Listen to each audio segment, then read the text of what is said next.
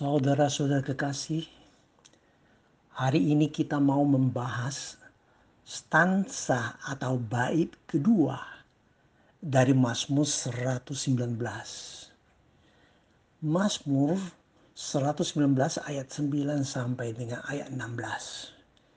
Karena masih di era pandemi COVID-19, banyak orang menderita karena virus corona. Sangat menantikan bahwa para ilmuwan bisa menemukan vaksin virus yang ampuh dan aman. Maka saya memberi judul dari bait kedua ini, firman Tuhan adalah vaksin virus dosa saya mau membahas bait kedua ini dari ayat per ayat. Ayat 9, dengan apakah seorang muda mempertahankan kelakuannya bersih dengan menjaganya sesuai dengan firmanmu. Ini suatu pertanyaan yang paling penting bagi seorang ayah atau seorang ibu juga rasa prihatin bagi orang yang memikirkan hari depan bangsa. Bagaimana memberi pendidikan moral bagi calon pemimpin bangsa? Ini doa yang disertai pengajaran. Hanyalah firman Tuhan memberi harapan bagi bangsa dan gereja. Ayat 10. Dengan segenap hatiku Aku mencari engkau. Jangan biarkan aku menyimpang dari perintah-perintahmu. Tujuan dan inti dari nasihat perintah Tuhan adalah kasih. Harus dengan sepenuh hati mengasihi Tuhan dan dengan mentaati firman Tuhan. Ayat 11, dalam hatiku aku menyimpang janjimu supaya aku jangan berdosa terhadap engkau. Ini ayat yang sangat penting supaya kita hidup kudus dan diberkati Tuhan. Janji Tuhan, saudara-saudaraku yang kasih, adalah janji yang indah dan juga sesuatu jaminan, jaminan. Jadi Tuhan ingin supaya kita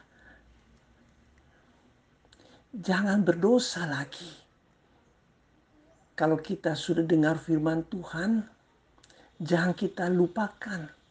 Harus menyimpang firman Tuhan dalam hati, dihayati, sehingga ada imunitas yang ampuh untuk mengatasi virus dosa yang dahsyat. Ayat 12, Terpujilah engkau ya Tuhan, ajalah ketetapan-ketetapanmu kepadaku Doa ini adalah puji-pujian sekaligus penyerahan diri. Mau menjadi murid Tuhan. Ada orang sangat bangga pernah menjadi murid seorang profesor.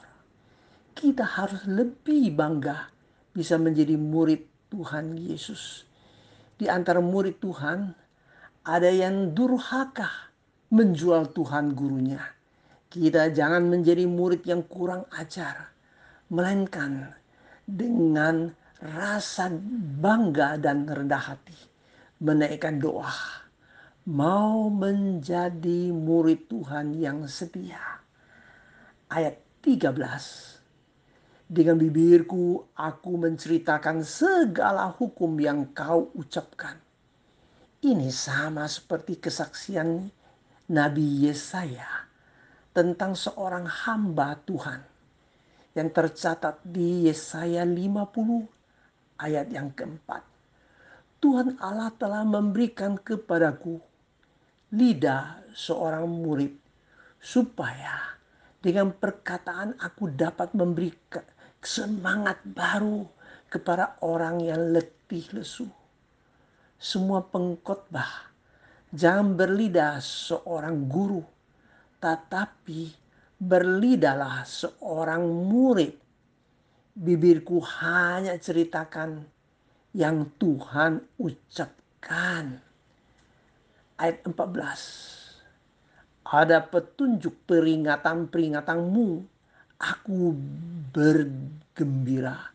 Seperti atas segala harta. Orang senang sekali mendapat harta. Demikian juga ada rasa senang sekali mendapat firman. Ada orang membantah. Dapat harta itu pasti dong rasa senang.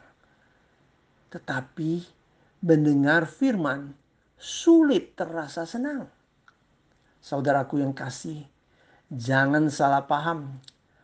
Rasa senang mendengar firman Tuhan bukan alamiah, melainkan super alamiah atau supernatural, bahkan supra natural.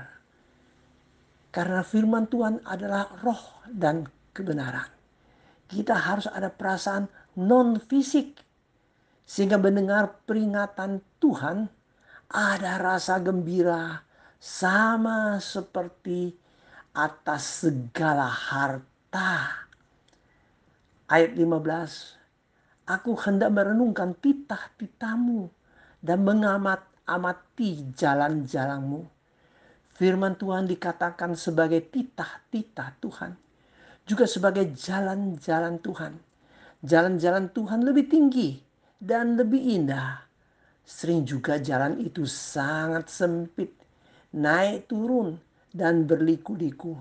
Tapi bila kita meyakini inilah jalan Tuhan, hargailah dan bersyukurlah. Kita berjalan di jalannya Tuhan menuju rumah Tuhan yang kekal. Ayat 16 saudara-saudara tidak perlu dijelaskan karena sudah sangat jelas Inilah sikap yang tepat terhadap firman Tuhan. Mari kita berdoa seperti yang tertera di dalam ayat 16 ini.